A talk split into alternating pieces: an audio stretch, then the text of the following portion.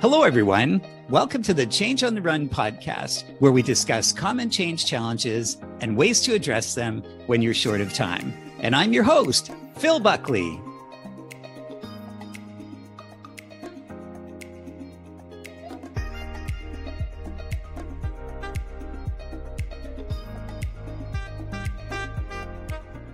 Today's topic is telling people what to expect.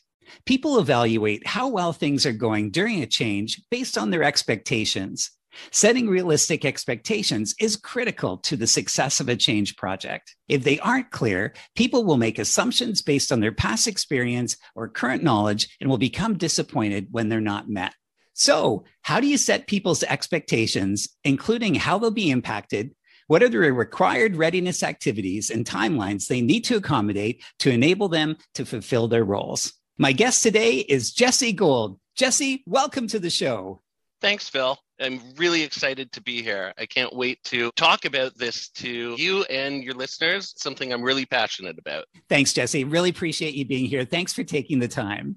Jesse is an IT leader with over 20 years of systems and project management experience in the telecom, marketing and communications, consulting, and private education fields. He is currently working as a manager at Rogers Communications focusing on process and rigor for the delivery and support of their business solutions. Jesse holds a BA in sociology and technology from York University, as well as numerous management and technical certifications. Jesse, what's been your experience with telling people what to expect during change?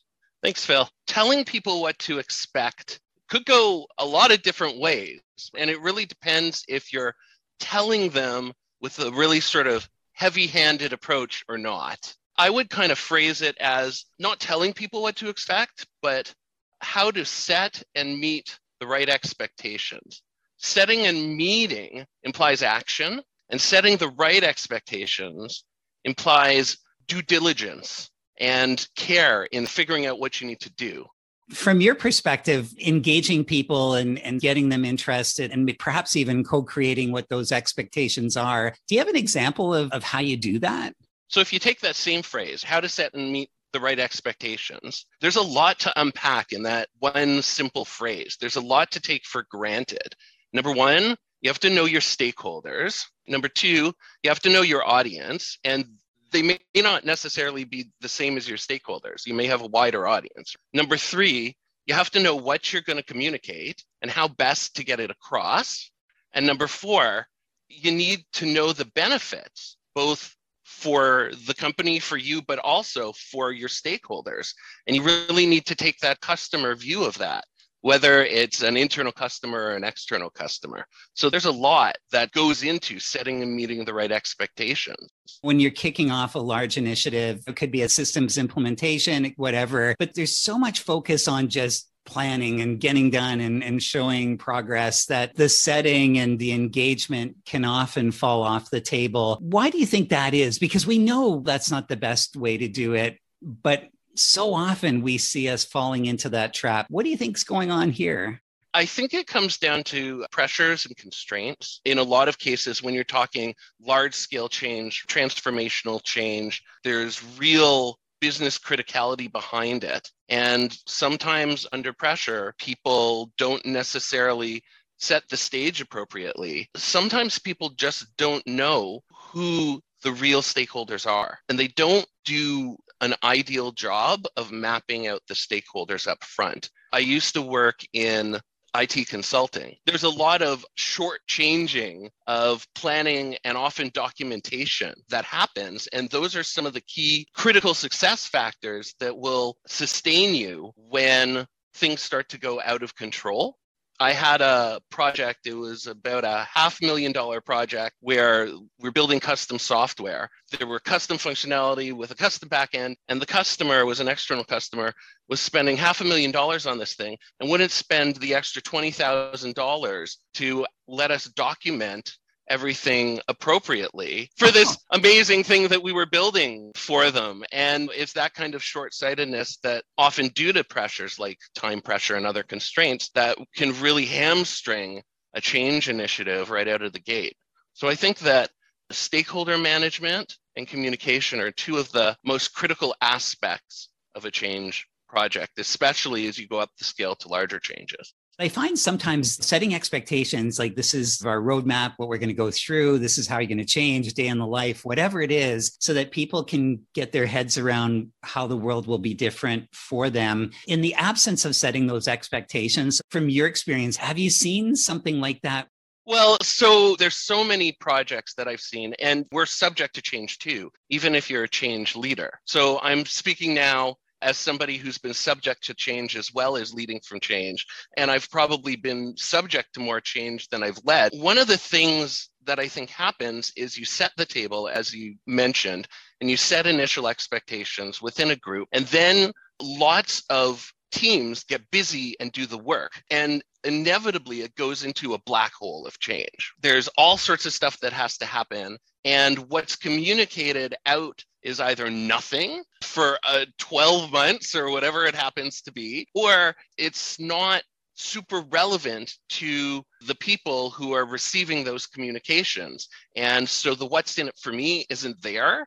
And I think that's where things go off the rail. People set their own expectations, or they go, yeah, well, I've seen this happen before, uh, or ignore it. So I think that really, again, coming back to stakeholder management, but also being very intentional about your communication and making sure that you communicate progress and you balance the big picture with low hanging fruit and small wins consistently across the project as best you can. I think that that's really critical. And it's not something that's super easy to do because there's a level there that has to ride straight down the middle between two banks of being too in the weeds versus too high level once you're actually started whatever the change project is from your comments, it's the setting of expectations going forward. There's usually a mixed story that there's some things we'll have to give up, which might be the customized software that we had in the past, but our utility and our functionality overall for the business will be better. But what I find is that sometimes leaders or, or even people like ourselves on project teams, we don't want to take away from the good story. So we're not really explicit and, as you say, intentional about the balance. So, hey, it's going to be great. It's going to be great. And, and we might drop off the fact that there's some takeaways too. And then people experience it and, and they react. Have you ever seen that happen? Yeah. And that's why I say setting and meeting the right expectations you have to be transparent. In my current role, I deal with a lot of RFP responses an RFP is an active selling moment, really, where you're sharing your capabilities to another group. So you have to be very intentional with how you represent yourself. What you really take away from an RFP response is presenting the whole truth with a bit of a lens of, well, this is the best it could possibly be if all the stars align. And I think that's a really good way to think about your change communication as well. But you can't hide the fact that there's trade offs, and you shouldn't, because realistically, especially if you're going through like a large systems transformation or something like that, there are groups that are going to be impacted, and there are groups that may be impacted negatively. The software, for instance, to your earlier point, may not be as customized. It may actually be more work for some of these groups. And so you have to acknowledge that and refocus on the big picture. And even if things are going to get better, it's entirely possible that it's not going to be in the first phase. There's some mm-hmm. course correction that has to happen, or the automation that went away with tool A is going to take some time to bring back with tool B. And the more upfront you are about that and setting people's expectations, the less upset they're going to be because they know that there's a light at the end of the tunnel. And I think that's really, really important. So, yes, you have to remain positive, but you should be as close to what you expect the reality to be as possible while still focusing on the benefit.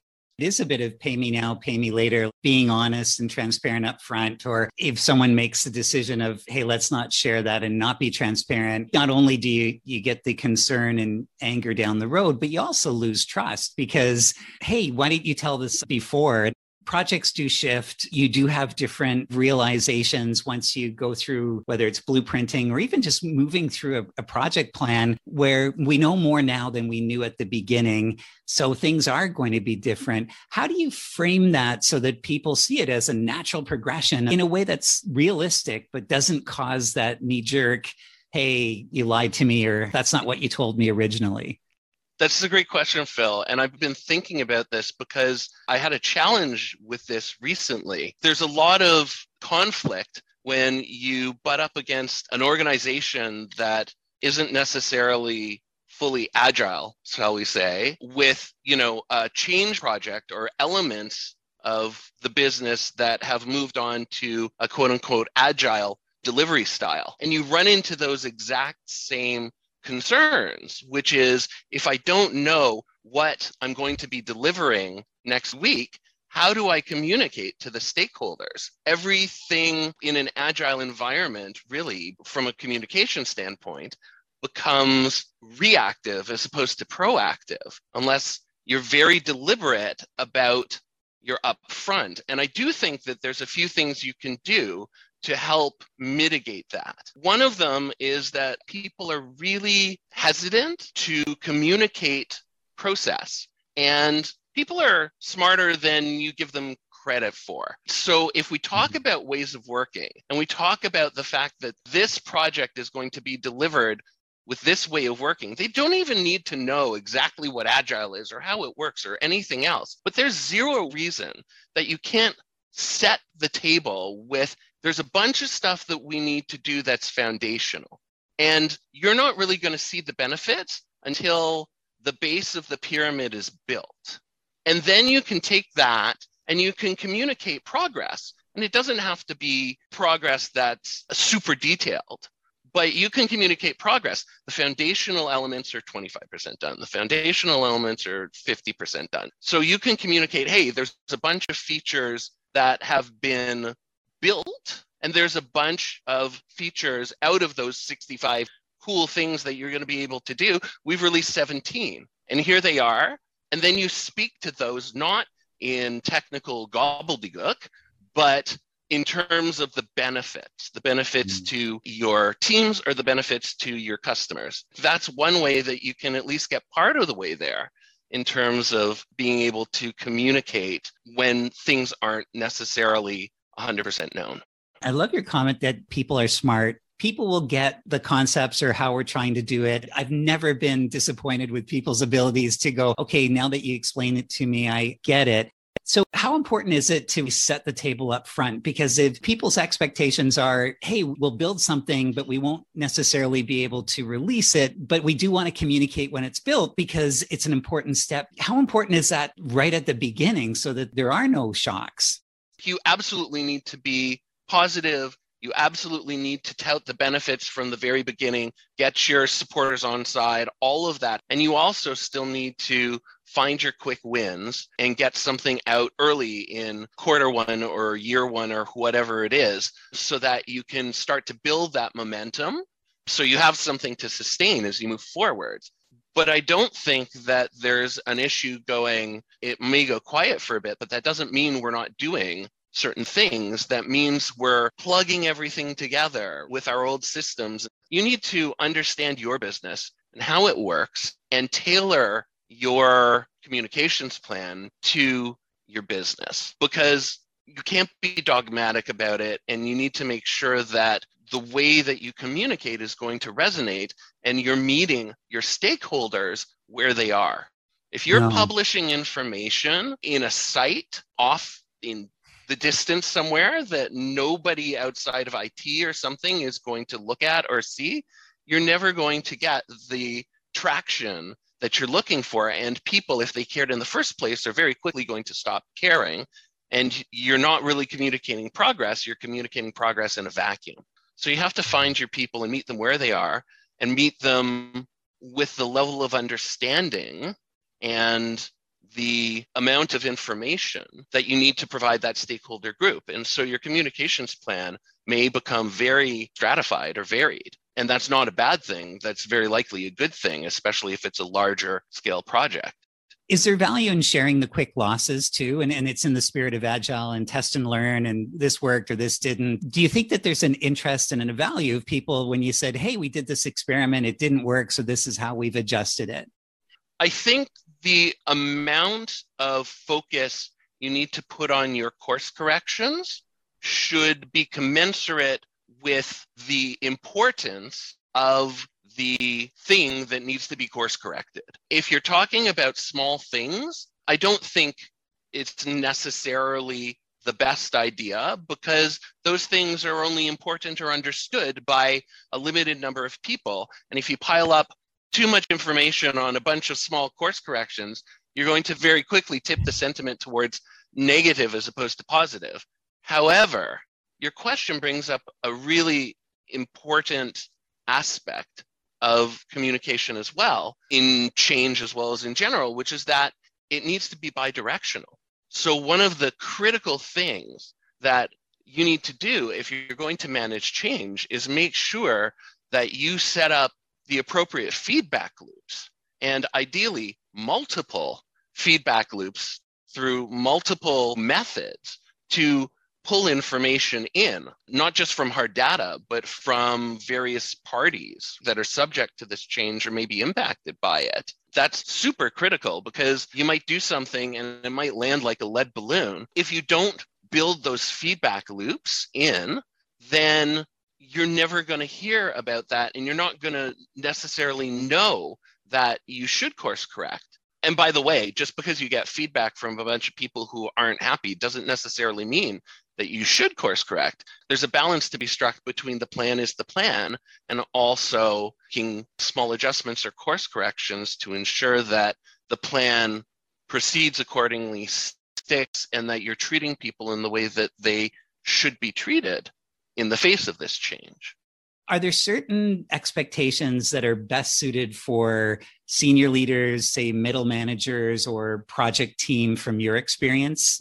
One of the things that's super critical, and I know you said it in your book, it's also in any change methodology you might choose to look up. You need to have that executive buy in, that executive sponsorship, and the message needs to come from above and be aligned to what is being communicated from the bottom up. Without that, there's just a certain percentage of your audience that aren't going to give it their time of day. So the big messages, the large scale benefits, the strategic messages, the reasons that you're undergoing this change, if it is a larger transformational change, need to come from that level. And then the more detailed stuff in the process come from the other levels. But one thing that's important is you can't just get that sponsorship or buy-in or leadership communication one time. If you're going to have a committed sponsor, a committed leader, they're going to need to demonstrate it on an ongoing basis throughout the course of the project. If you have that, then people are still going to understand that it's a real live thing and that it's still an important thing because it's being communicated as such by the people who they see as important. It is, isn't it? And and I've had some experiences that the leader or the leadership team does a great job right up front. They're right on point and they're setting expectations. And then they move on to the next challenge that they're faced with. And there's that leadership vacuum. Whereas I think, as you said so beautifully, people question, is this important anymore? Should I be paying attention to it? Do you have a story where that happened, where people stop doing what they should be doing to the same degree of rigor because in their head, their expectation is the leaders moved on? You know, I had an experience in my career where the leader did actually move on from the company. And this was during a time of change. And the net of it was the company very slowly fell apart. Mm. So things can go off the rails. I mean, that's that's an extreme example. Things can go off the rails fairly quickly. In terms of an actual change project, it wasn't exactly that the leadership was missing. The leadership was still there but the problem was what was being produced didn't match what was expected because the mm-hmm. expectations weren't appropriately set, or rather, it wasn't appropriately budgeted and the scope was reduced significantly. So there was a disconnect between the table that was set and then what was eventually produced. Wow. And that led to a bit of a breakdown of trust. And so the uptake inevitably wasn't there. What do you think is going on in the employees' minds when there's a trust loss? What goes on in their head and, and how does that affect their behavior? It all comes down to the what's in it for me. And so if you don't set the stage when you're doing your stakeholder management and you don't do a good job of balancing the big picture needs with some of the lower level needs of the different stakeholder groups, then the what's in it for me simply doesn't materialize for a whole bunch of people that you may not even realize because you're so focused on the 30,000 foot view. So you end up with a bunch of disgruntled people when you're like, wow, look at this amazing change that I just pushed through. Finally, whew, it doesn't stick because the people aren't seeing the benefits or they're disillusioned based on what they were originally promised. What I've seen is an extension of that is if they take it personally and they think there hasn't been that breach, they don't pick up the new tool. Or they keep their old ways of working and it's just passive aggressive. I'm not going to follow along now because that relationship has been breached. And i, think it happens so often. Would you agree with that?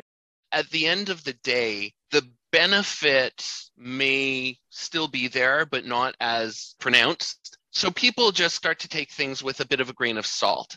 I don't think you're necessarily going to actively get a revolt with pitchforks and, and torches, but people aren't going to buy in with their whole self. And people mm-hmm. aren't going to give you the benefit of the doubt if it's not 100% what they expected either, because that's completely based on how you set the expectations but also how you treated them in terms of their expectations. One of the things that I've seen happen that was really disappointing is there was another, a large transformation of a system, brought in consulting firm, millions of dollars, and they went to town in terms of workshops with stakeholders. They uncovered every single rock and turned the whole company upside down and shook the pennies out of his pockets trying to get the information that they wanted. And I was a participant in this process and representing my group and feeding information into this machine. And then what came out the other side, it went into one of these black holes that we talked about. What came out the other side was zero of the requirements that I had fed in from the group actually ended up in the final thing. And wow. there was such a sense of disillusionment, and the what's in it for me also became zero. So, one of the things that I think also people need to be aware of with change, sometimes you have to pick your babies and you can't do everything for everybody or everything for everybody when you want to. You have to maintain a strict focus on whatever the scope is. And sometimes that gets reduced due to internal or external pressures. One of the things that's really important that may not be well understood is that once you identify a group as a stakeholder group, even if they're removed from the initial release, you've engaged with them. They still see themselves as a stakeholder group, and you have to treat them as a stakeholder group to some degree, because otherwise you're going to be inadvertently setting the wrong expectations. You're not acting, you're cutting them out. But inaction is a choice too. So you really have to double down on that stakeholder management and be aware that with onboarding also comes offboarding. And you may have to have some challenging conversations with some group leaders about why they haven't been prioritized and do your best to get them on side and also remember them for the next round and maybe try and make sure that if there's another phase to the change that they become one of the quick wins in round 2 how do you communicate when the expectations have changed? And a couple of examples would be the timeline, it's three months delayed, or we are changing the scope. From your experience, what's the best way to do that?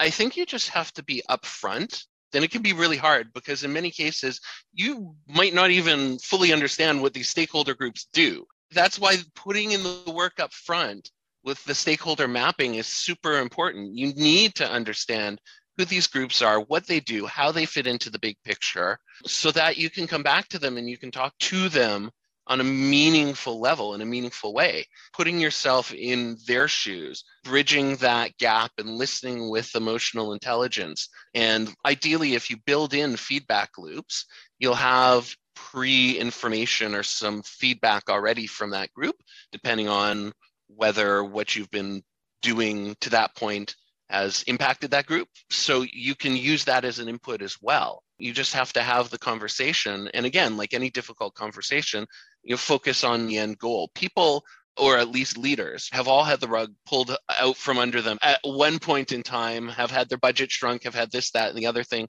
understand that hard decisions have to be made but if it's something that they need they're going to stump for and fight for their piece of the pie or their people because that's what they should be doing as leaders. So looking to find that common ground and looking to find that collaboration and speaking to people as people and not just sorry you're not in scope anymore see ya becomes really important you've done so many of these large initiatives and, and i'm sure small ones as well.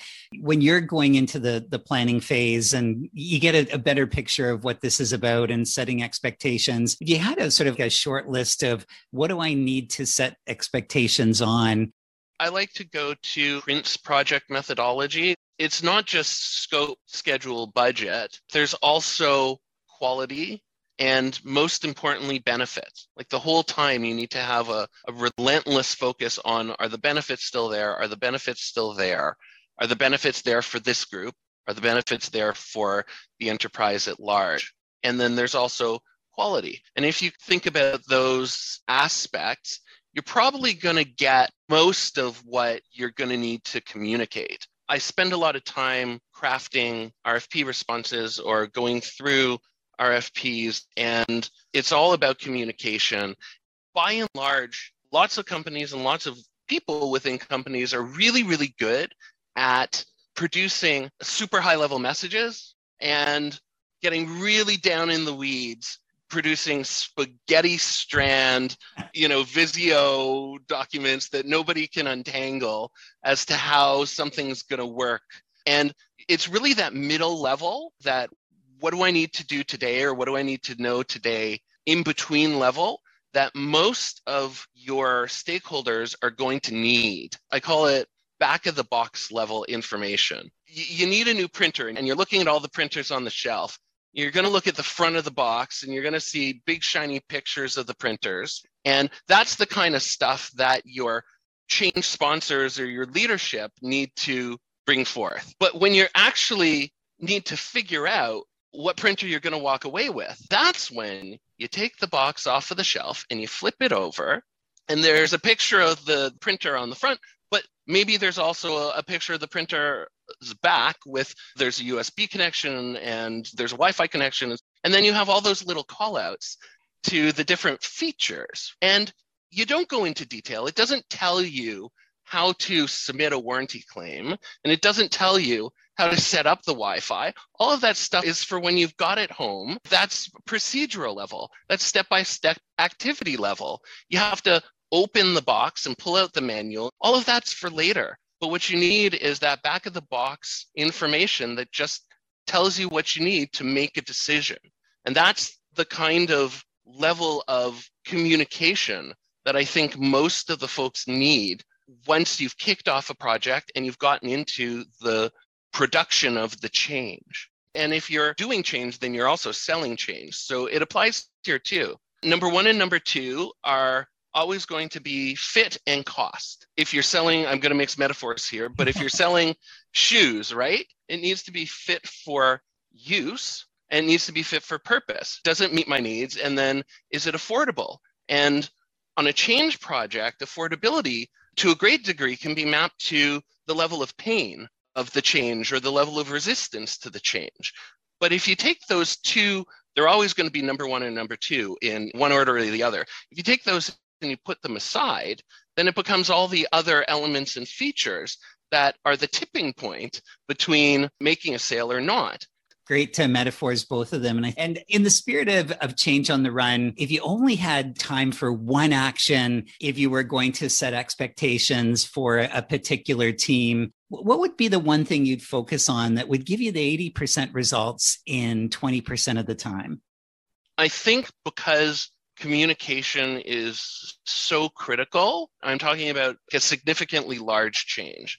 If you want a shortcut to success, making sure you budget for and hire for and embed communication resources into the change team is critical. And that could be documentation resources, that could be communication resources. That could also be, if you're talking, for instance, an IT change, business relationship manager, a BRM role, mm. to communicate back and forth between the various stakeholder groups in the company, keep them up to date, and actively solicit that feedback in ways that you might not be able to with a survey. And if you can only do one of them, then it's the communication role. Is there an insight, a watch out, or a tip? The one thing you want to leave the listeners about setting expectations? Anything comes to mind? I'll give you another personal story. When my wife and I got married, we put a tip jar out, but it was not for money. It was life tips or life lessons that our guests had to give us.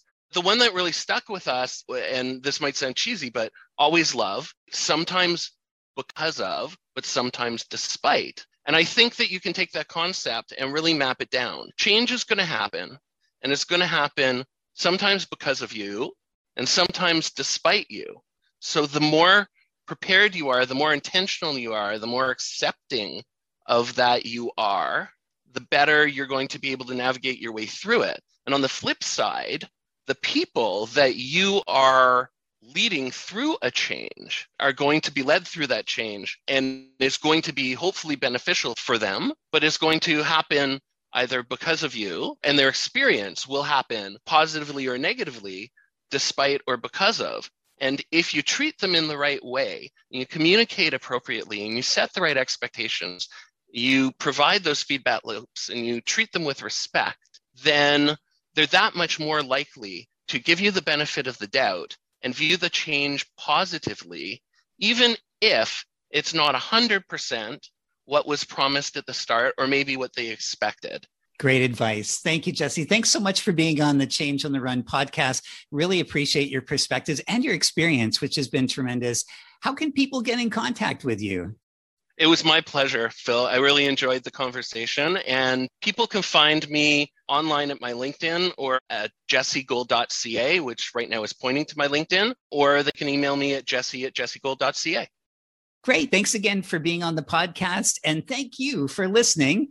Please hit subscribe to get new episodes every two weeks. And if you're interested in these topics, check out the Change on the Run book or audiobook at your favorite bookseller. And until the next time, I wish you all the best as you continue to lead change.